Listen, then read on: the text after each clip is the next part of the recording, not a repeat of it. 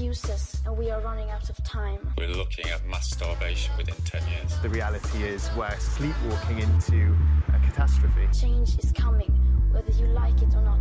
Extinction or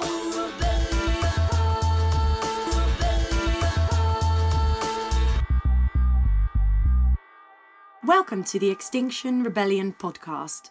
I'm Marijn Vandergeer, And I'm Jessica Townsend. And this episode is called Looking Forward. We'll be going outside of Extinction Rebellion this time to look at where we are heading in terms of climate change and biodiversity loss. As you know, Extinction Rebellion has three demands of the government, and we don't usually advocate any particular policies. Uh, we believe that it's up to the British public to decide those issues. But there are lots of thinkers with great ideas of how Britain and the planet in general can proceed. And we think it's a good idea to explore these as possibilities for after the rebellion. Yeah, absolutely. And I think even if Extinction Rebellion doesn't say these this is what we think needs to happen, doesn't mean that there aren't people out there who have very firm ideas on what they think should should be done. I'm really thrilled that we've managed to get the three speakers that we have for this podcast. Christiana Figueres is a world figure on climate policy. George Monbiot, a veteran writer and thinker on the environment, and Jem Bendell, whose book on deep adaptation caused such a stir last year. So let's now begin with Christiana Figueres, who is the former executive secretary to the UN Framework Convention on Climate Change. And she is credited with securing the Paris Agreement on Climate back in 2015. Also, by the way, this interview is conducted by our producer, Dave Anderson. Let's have a listen. I'm Christiana Figueres. I continue to be the faithful servant of my one and only ultimate boss, the global atmosphere. That's And- my title. That's your that's your official title. It's my official title. Christiana, as someone who is so integral to the Paris Agreement of 2015, and obviously you would have poured so much of yourself into that, how do you feel now looking back at it? I continue to recognize that the Paris Agreement was absolutely critical to all global efforts on climate change because prior to that, the milestones of what we have to do globally had not been agreed. And that's really important because my boss, the atmosphere, she does not see passports.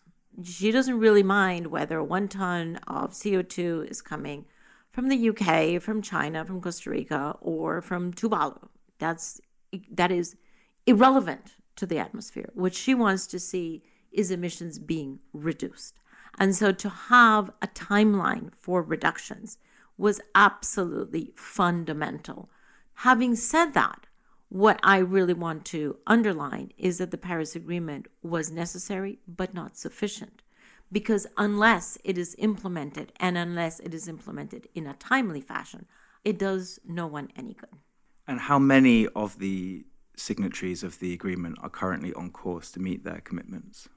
You know, I think it catches most people by surprise that we already have 40 some, 42, 43 countries in the world that have already um, flattened out or, in fact, begun their decrease of their emissions. That is not something that is popularly known because what we look for constantly is the global numbers. And we know that between 2016 and 2018, we actually managed to halt the increase of global greenhouse gases. So we had a flat global emission rate for three years.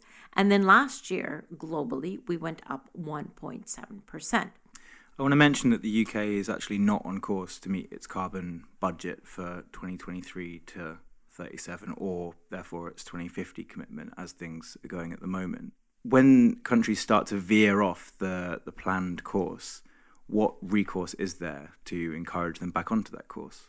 There was no legal recourse. It was not considered to be um, actually any advantage to do that. And let me tell you why. Because when the Kyoto Protocol went into force, the um, the emission reductions that each country assumed were made legally binding, different to the Paris Agreement, and um, that didn't mean anything anyway. Canada, under very different administration than where it is now, was not in compliance with its emission reductions and 24 hours before they would have gone into no compliance and had to pay a fine. They just sent a letter saying they're withdrawing from the Kyoto Protocol. So legally binding uh, you know emission reductions are absolutely no there's no point to them because any country can withdraw what we thought would actually be a much more powerful uh, motor of force is actually the incentives that are defined by the countries themselves. And that is why each of the nationally determined contributions that countries make are based on a national analysis of what their interests in promoting and advancing on their sustainable development are. So that countries do prefer more energy independence, countries do prefer better livable cities. They do prefer uh, further um, energy efficiency because it's better for their economies. You clearly have a lot of um, faith that the structures are in place to meet that goal. You have your own podcast called Outrage, I can understand the outrage, and Optimism. The optimism seems less rational to me, looking at the same evidence. Looking at the whole thing in the round, do you feel that we're actually moving in the right direction fast enough to achieve what has to be done? Or do you think we need to rethink our approach in some way? So correct. Our, our our podcast is called Outrage and Optimism because we think that both of those sentiments are key to progress and that we have to bring them together. Outrage, I think, is you know fantastically demonstrated by Extinction Rebellion, by the young people on the streets every Friday in particular. We certainly support that um, and think that civil disobedience is a very important part of moving public opinion, and it is only through mo- moving public opinion that you can accelerate public policy. So that is the outrage part. The optimism part comes from, I think, a deeper sense of responsibility. The mindset has to be that we are going to make this possible.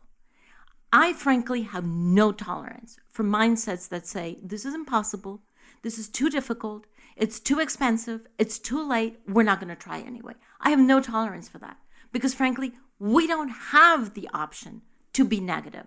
We don't have the option to be pessimistic about this because the consequences are way too grave. I think it is our responsibility to have a constructive approach that says, we don't know exactly how we're going to get there, but by golly, we're going to make it possible. And then, secondly, to examine everything that is at our disposal and then some more to actually make it possible. And given all that, and as we're not currently on course to get this all done, what is what's the next step? If we if we carry on this way, we're drifting. Many countries whoa, whoa, are whoa, not. Whoa, whoa, whoa, whoa, hold it. We carry on with this way, we're drifting. That is also not a fair appreciation. Okay? It's not a fair appreciation because you are not you're not considering what has been done until now. I guarantee you that there are thousands, if not millions, of people who have devoted years to actually making possible the fact that today renewable energy is so much cheaper than coal.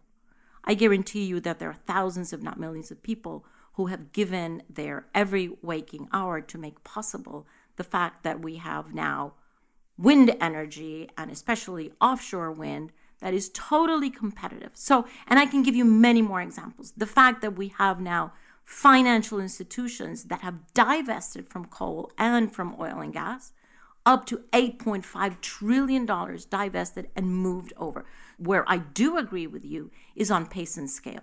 The direction has been set, and we're decarbonizing the economies of most countries around the world. Are we doing it fast enough? No we are not. That I completely agree with you on. So you see the path towards the future we need to create by 2050. You see that path as running through the traditional structures of international politics and national politics and grassroots movements like Extinction Rebellion. And finance and technology? And the answer is several things. First, we have to be very, very clear about the fact that it is in every country's self interest to move their electric grid out of coal because coal is now an asset that has no more value and move it over to renewables.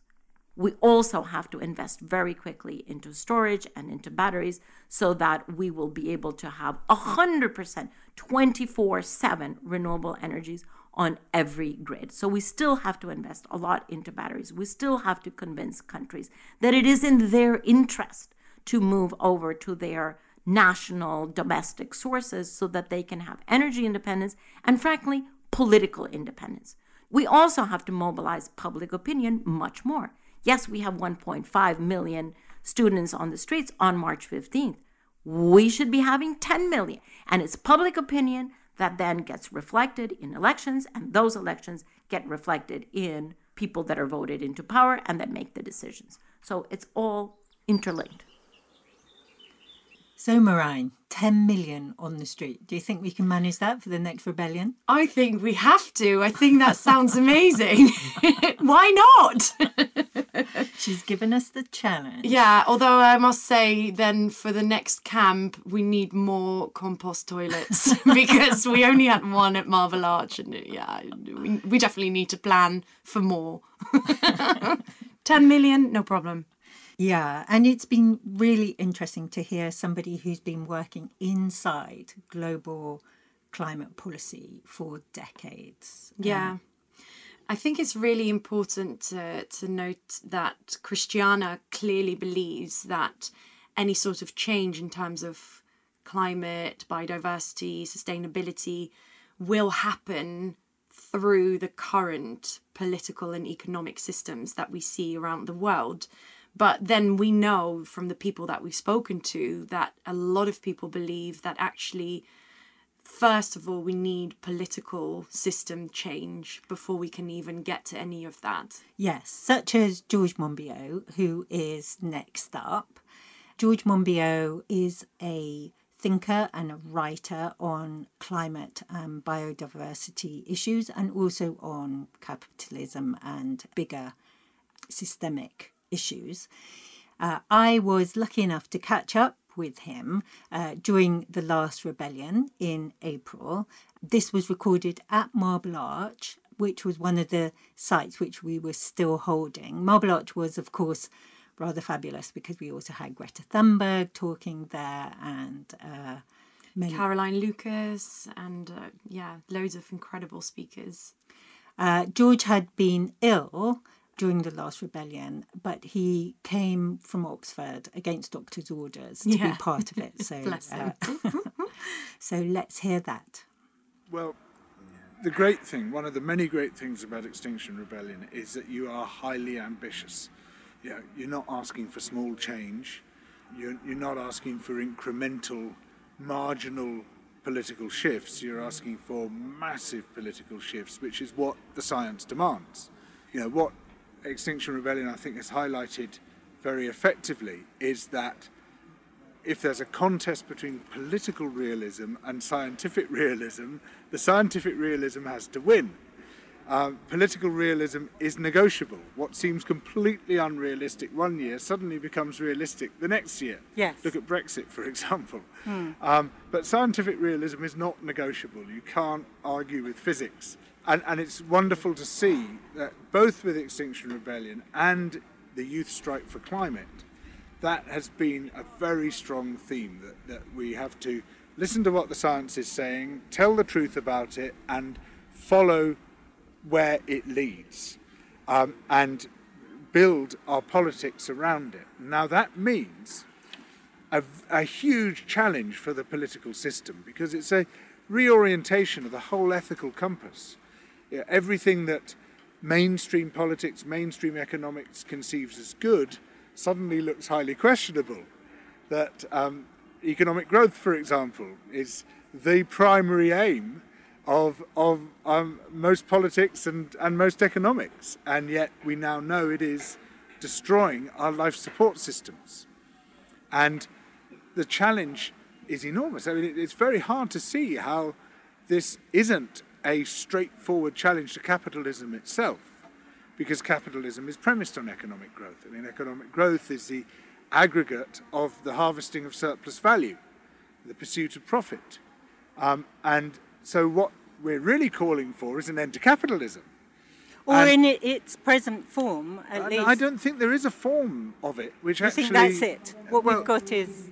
It's, it's, it's very hard to see how you can have a an environmentally benign capitalism. I mean, we know you can't have green growth. That's that's very clear because there's been no absolute decoupling of material resources anywhere on Earth. It's never happened.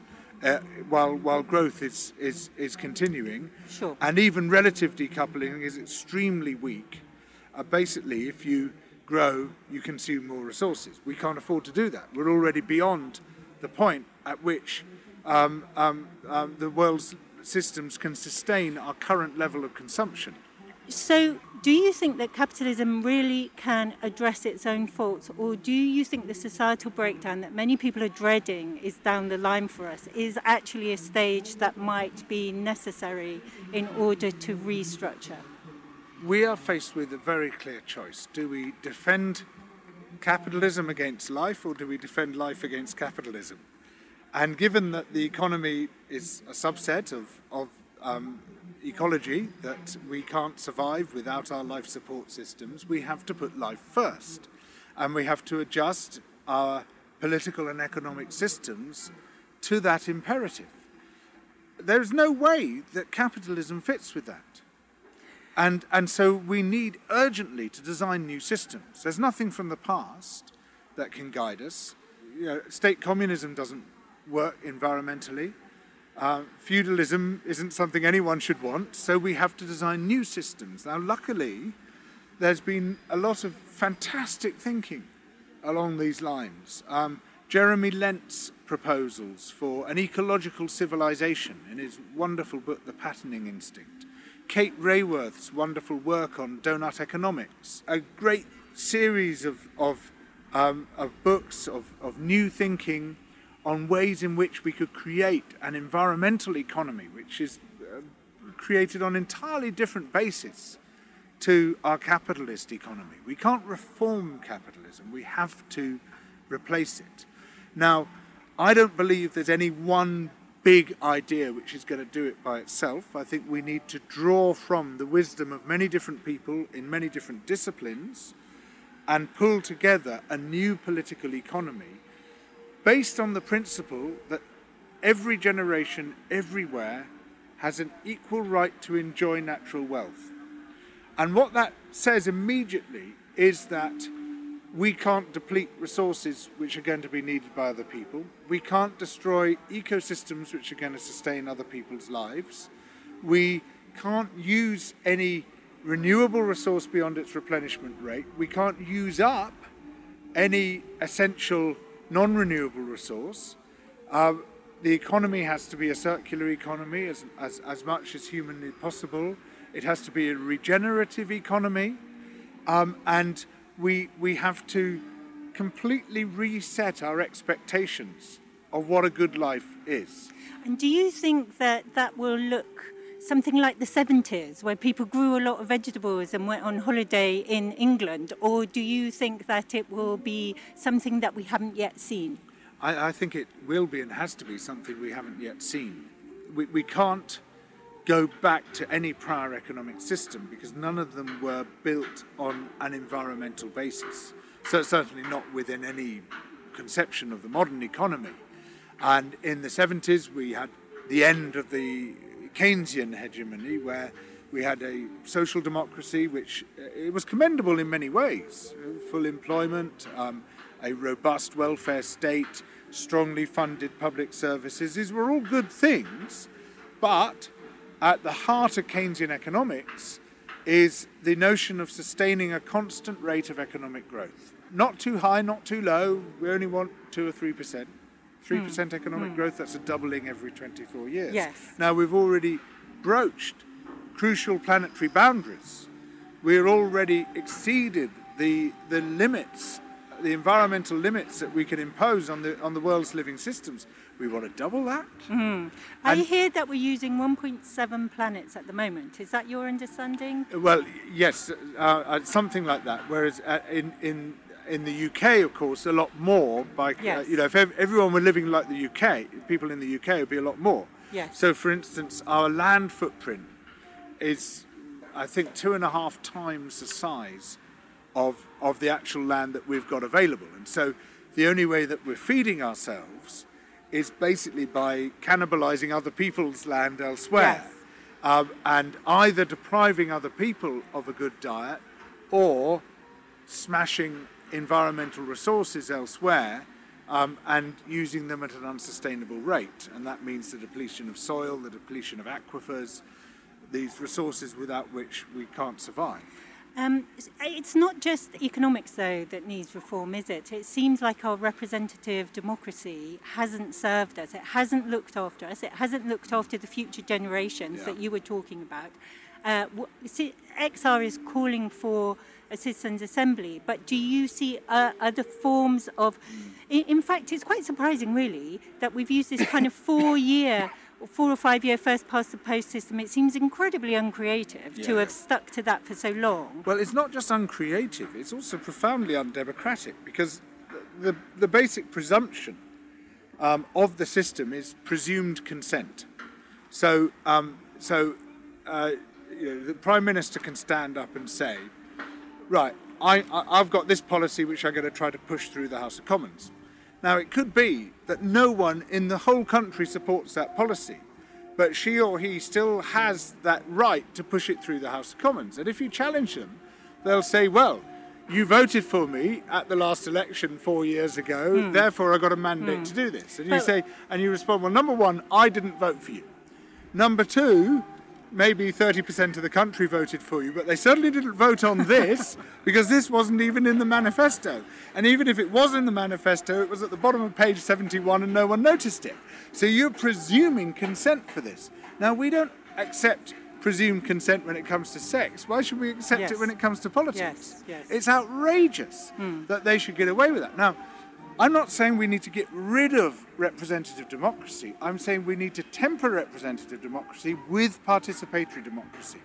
And with digital tools, we have so much more opportunity to do this than ever before. And I'm not just talking citizens' assemblies, which I think are a crucial part of it, but a whole load of deliberative processes, which some of which are being done around the world today. So a classic example is Better Reykjavik in Iceland, following the total disaster of the financial crisis there, where you know it just Yes. wiped Iceland out more or less. Politicians in Reykjavik, who were very progressive, very forward-looking, decided, well, you know, we just can't trust the elite to run the country anymore. Um, the only way in which we can prevent that sort of corruption from taking place is to hand the keys over to the people. So they designed this really amazing program, which whereby anyone living in Reykjavik can um, put forward a proposal for what they want to see happening in the city, anything at all, and then every month the people of Reykjavik vote on those proposals. Okay. And the, the top ranking ones, um, the ones which get the most votes, then go forward to the council, which either has to accept them or to produce a really good reason for rejecting them. And it turns out that really good reason is, is absolutely crucial to public trust hmm. in, in the program mm-hmm. because it's when people get rejected out of hand, when, you, when, when Yes. you're basically told to sod off, we're not listening, that people lose faith in politics. But in this case, they have to show that they've considered it very carefully, gone through it, decided whether it really is going to be beneficial or whether there might be hmm. harmful aspects, and then come back with a highly reasoned and considered answer. Hmm. Either we're accepting it for the hmm. following reasons, or we're rejecting it for the following reasons because we think it could cause harm in this way, or or because someone else has produced a better idea, whatever it might be.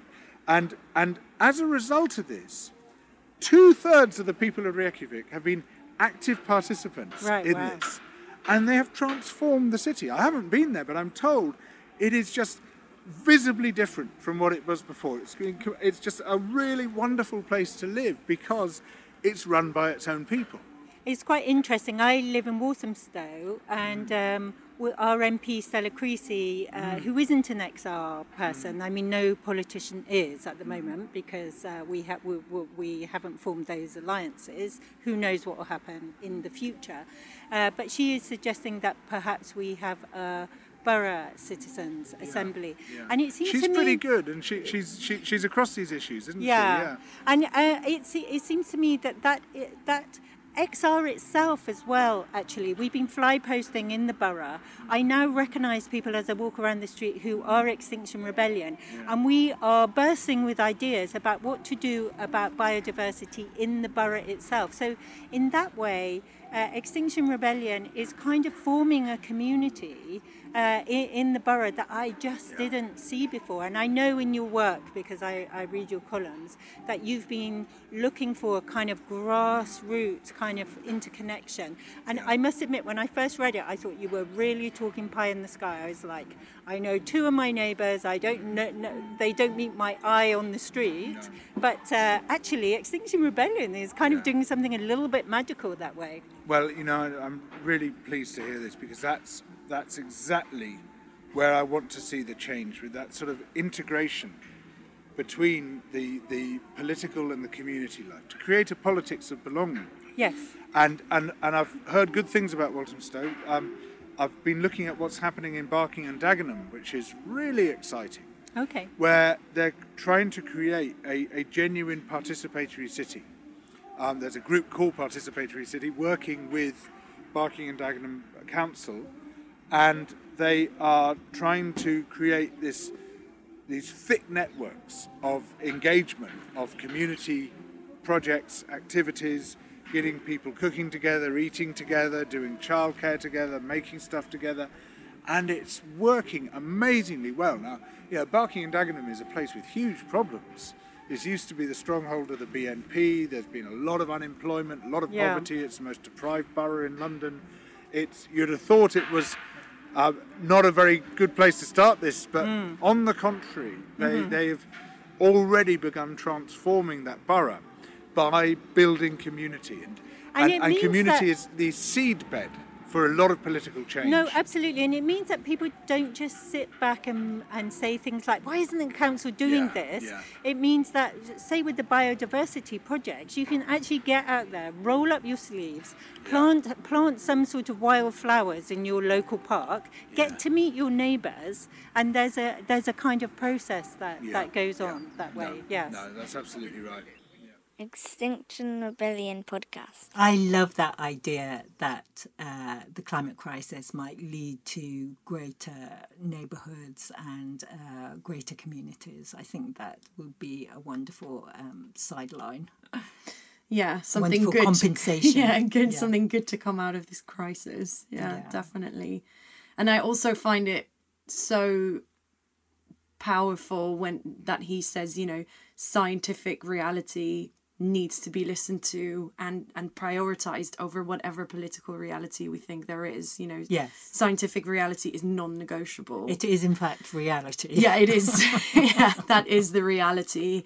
Um, and views like these aren't really readily accepted um, at the moment. And uh, actually after your interview with george he then took the to the stage at, at marble arch.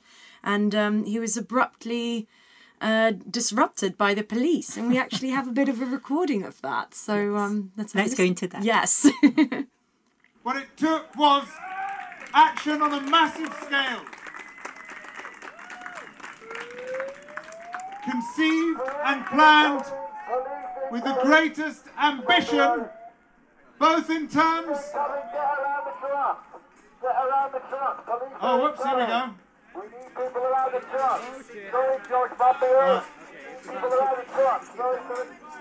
Um, So George who's Monbiot's speech has been interrupted Okay, by the we have a presence of a now. lot of police Sit officers. down, please disregard the police.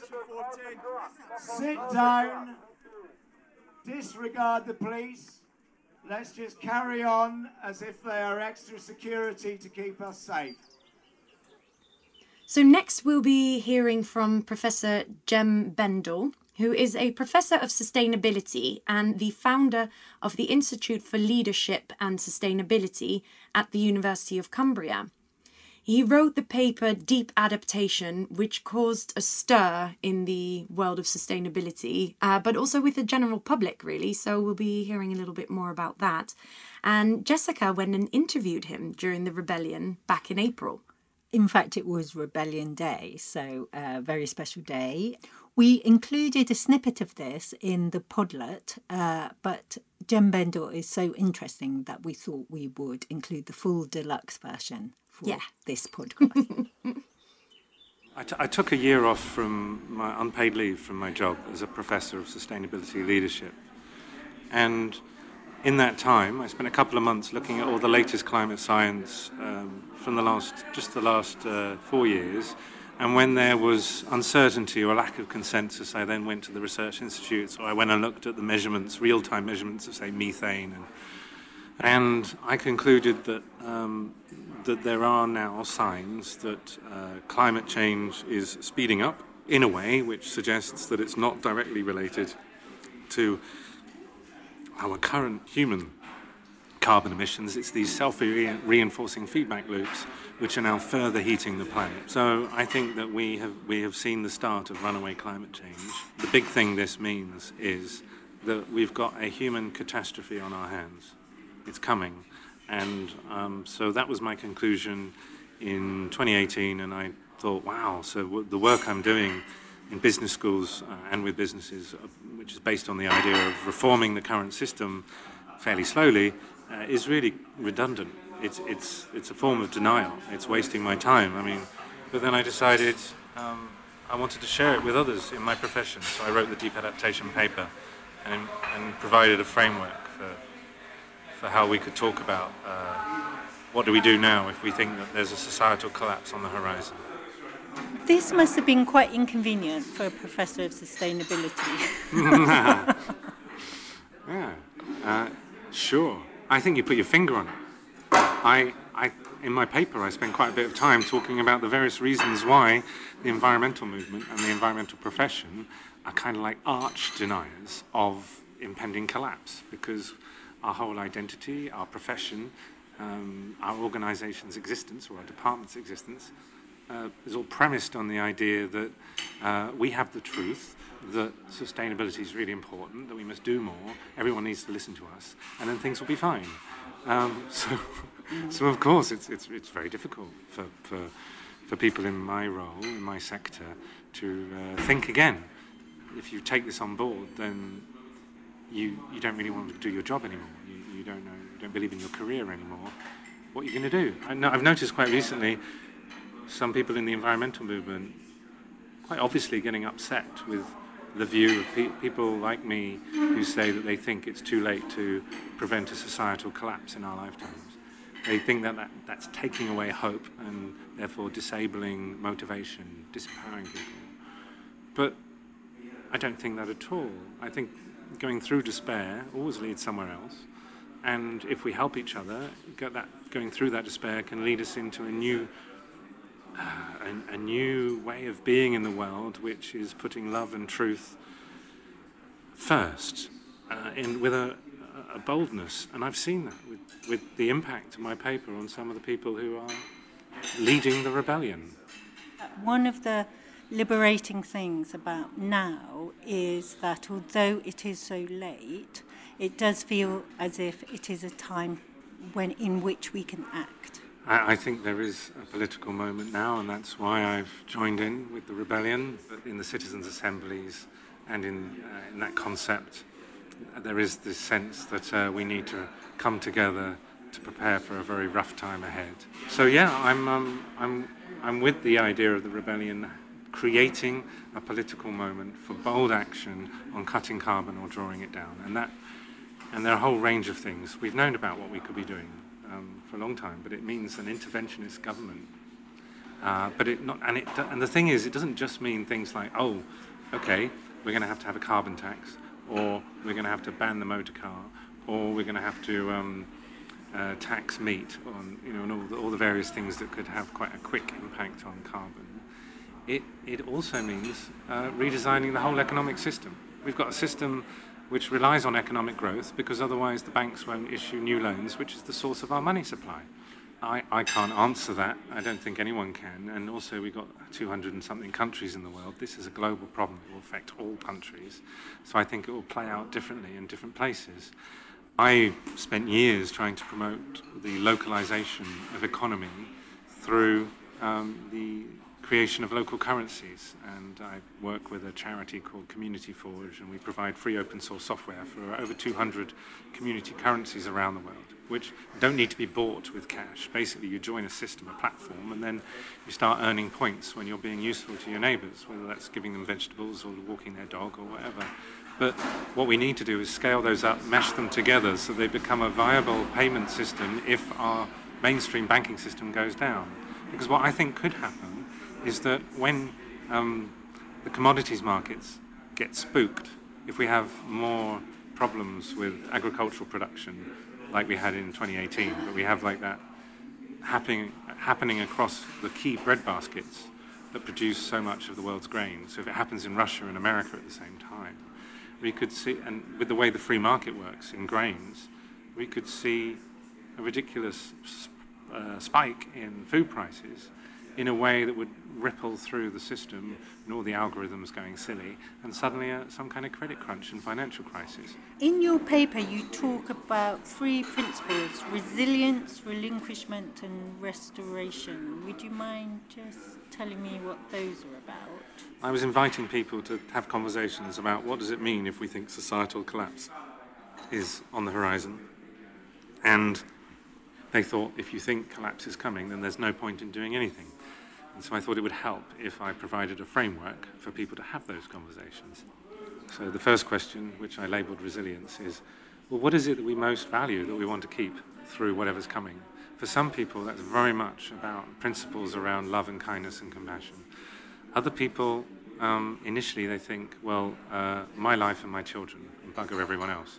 But then when they really look into that, they then begin to doubt that as well. They also realize, but I'm, I'm inviting that kind of conversation.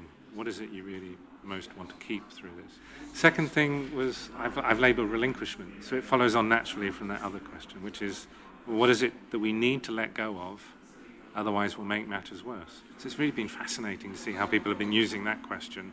There are community dialogues in Peterborough and other places where they're actually looking into what is it that we take for granted. We, we, we just we just got to let it go. It's, it's, and and the sooner we do, um, the better, because otherwise it'll be more traumatic when the changes come later. Third question, uh, restoration. It's very simple, which is that we got here before modern industrial consumer society.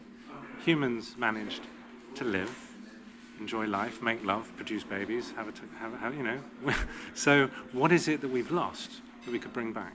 I did deliberately didn't call it regeneration because um, I didn't want to make this explicitly about how do we just work with ecosystems and rewilding and so on, but that's part of it. But, but, it's, but it's also as simple as, well, we used to get together a lot more and play games rather Yeah. than just sit on in our own centrally heated front, front rooms watching telly. So it, uh, it's a much more everyday question. Mm. But I've added a fourth one since that came out, a fourth R about reconciliation, which is although there's so much that we could now be talking about doing and doing based on an analysis that it's too late to stop disruptive climate change, if we don't fully grieve, um, by which I mean if we don't reconcile ourselves to the fact that we may well die younger than we thought, that our children may die younger than we thought, that we may not be able to achieve what we hoped, that actually we are not in control. So unless we sit with that and find a way of being okay with that, then I think a lot of subconscious things will be going on, which will lead us into anger, blame, retribution, and, and kind of aggressive ways of being, which will make matters worse. And climate change, seen as a really bad thing, challenges those deep stories in us.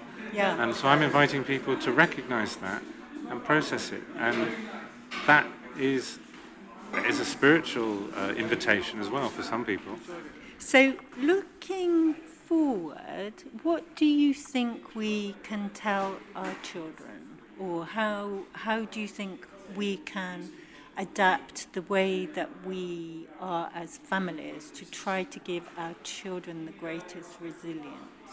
I think that from my experience, talking from 13 to 17 year olds about the possibility or likelihood of collapse. So, what in talking with them, what I realize is the first thing is to stop forcing them to be working so hard at things they won't need to, to do or know. And then within that new space, we'll talk with them about what they want to learn. And some of them might be interested in gardening, some might be interested in being electricians, some might be interested in there was all kinds of stuff. But um, so I think, and this is my, I, I was very pleased when the teaching, the global Federation of Teaching Trade Unions called Education International came out in support of the children's strikes, but said that children need to be helped, not hindered in preparing for what's ahead, and the curriculum needs to change as a, uh, to help them with that. So, what do we say to children? It depends on how old they are. Um, but I think anyone over, well, in my experience, I've, I've talked to 13 year olds who really take this on board quite quickly and say, yeah, okay, um, so I'm not so interested in those things, and I'm now more interested in um, going to the allotment with granddad. It's- Yeah.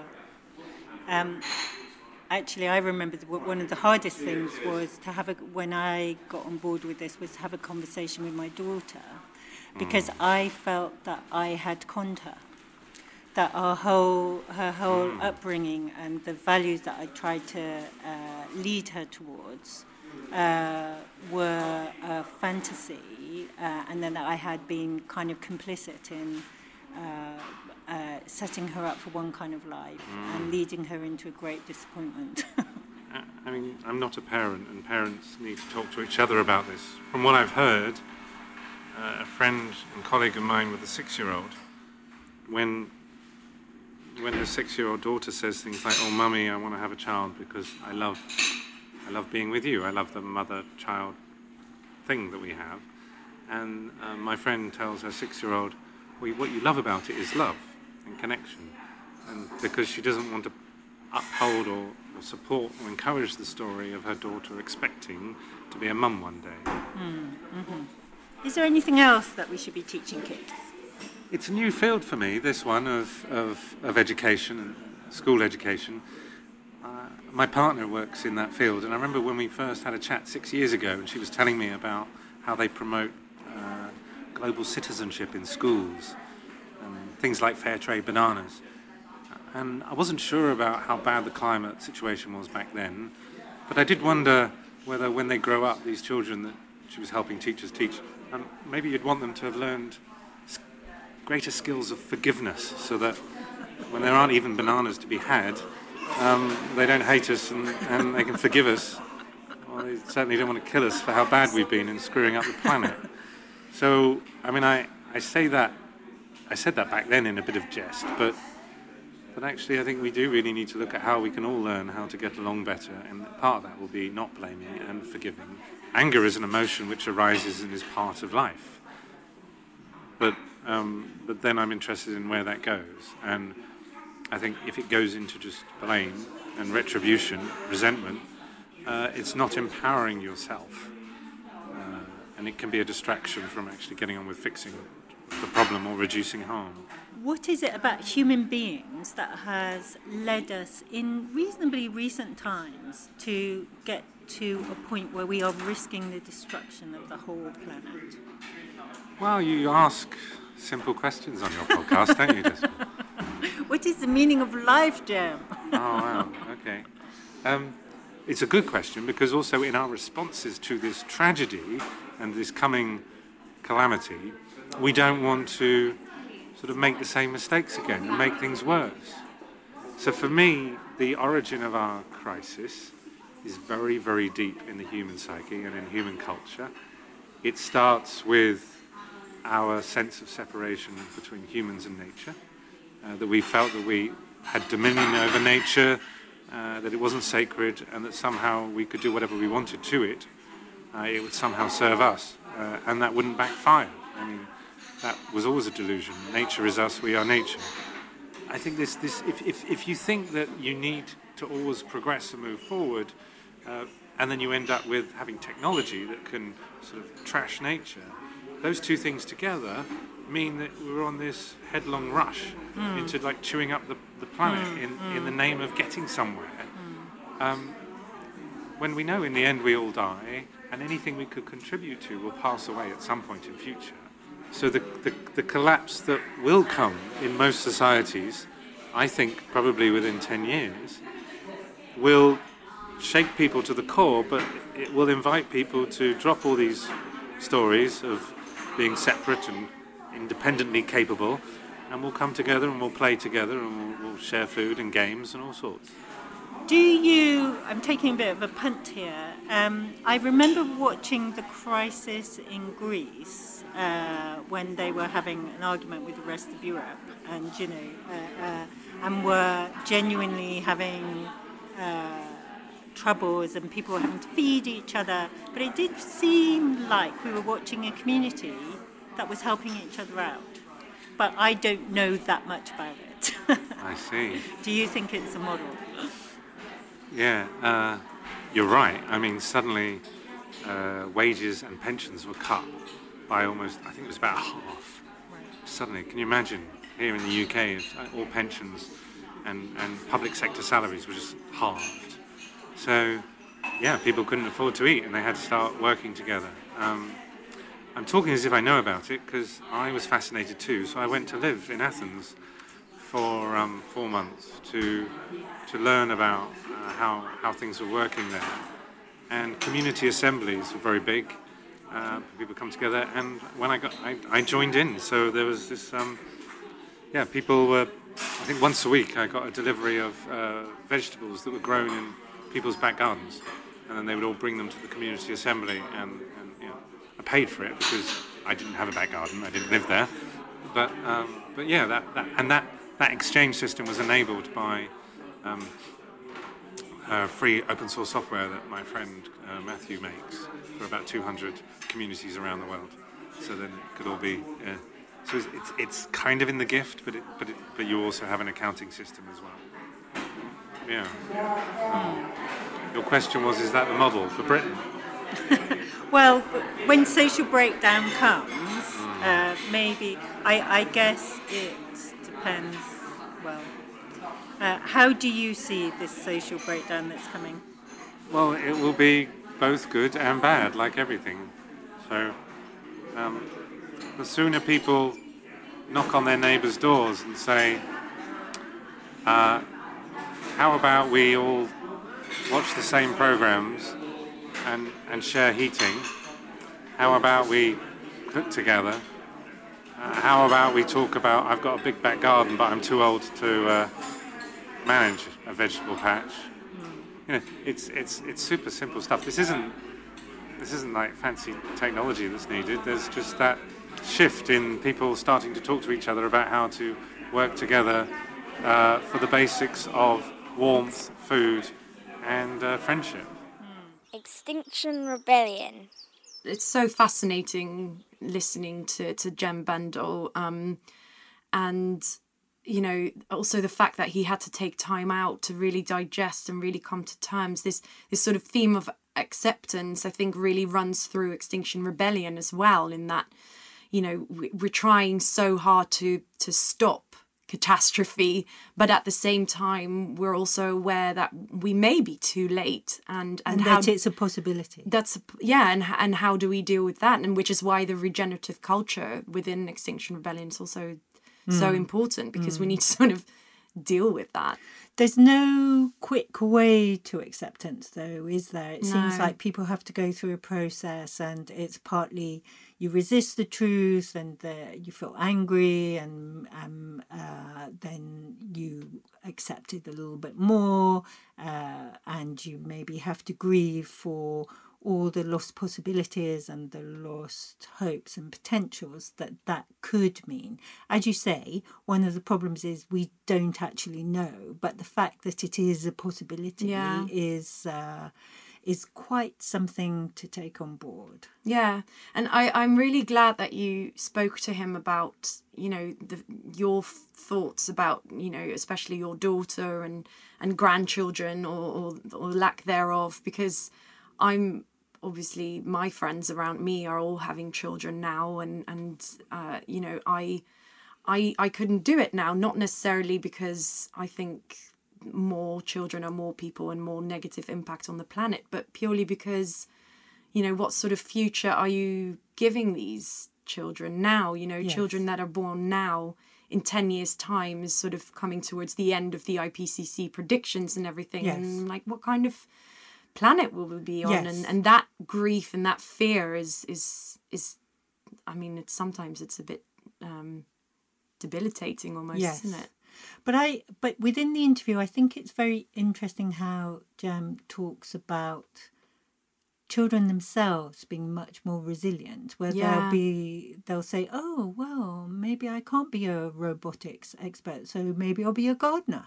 Yeah, that's Uh, so you true. know, because their framing is completely different to ours. Yeah. Uh, but nevertheless, they will be adults at some point, and they will Yeah. understand what's been lost. Yeah, and what do we tell them when they ask us? At least we can say we tried to do something. yes, yes. And and um, to go back to Christiana at the beginning of the episode, who is so positive about trying to make Mm. changes Yeah. take place. You know, if we do push forward with a lot of positive energy, we don't know where we'll end up, and it it, it will certainly be a lot a, a much better place than if we hadn't made that effort. Yes, and that's exactly what Extinction Rebellion is all about. Is that, you know, we're aware how bad the situation is, but we still want to be trying to to avoid total catastrophe and um and that's why more of us need to be on the street, you know, like Christiana said, why not 10 million, you know? I Yes. think we can do it and we Yes. need to do it and everyone needs to make this their priority. So uh yeah, let's do it.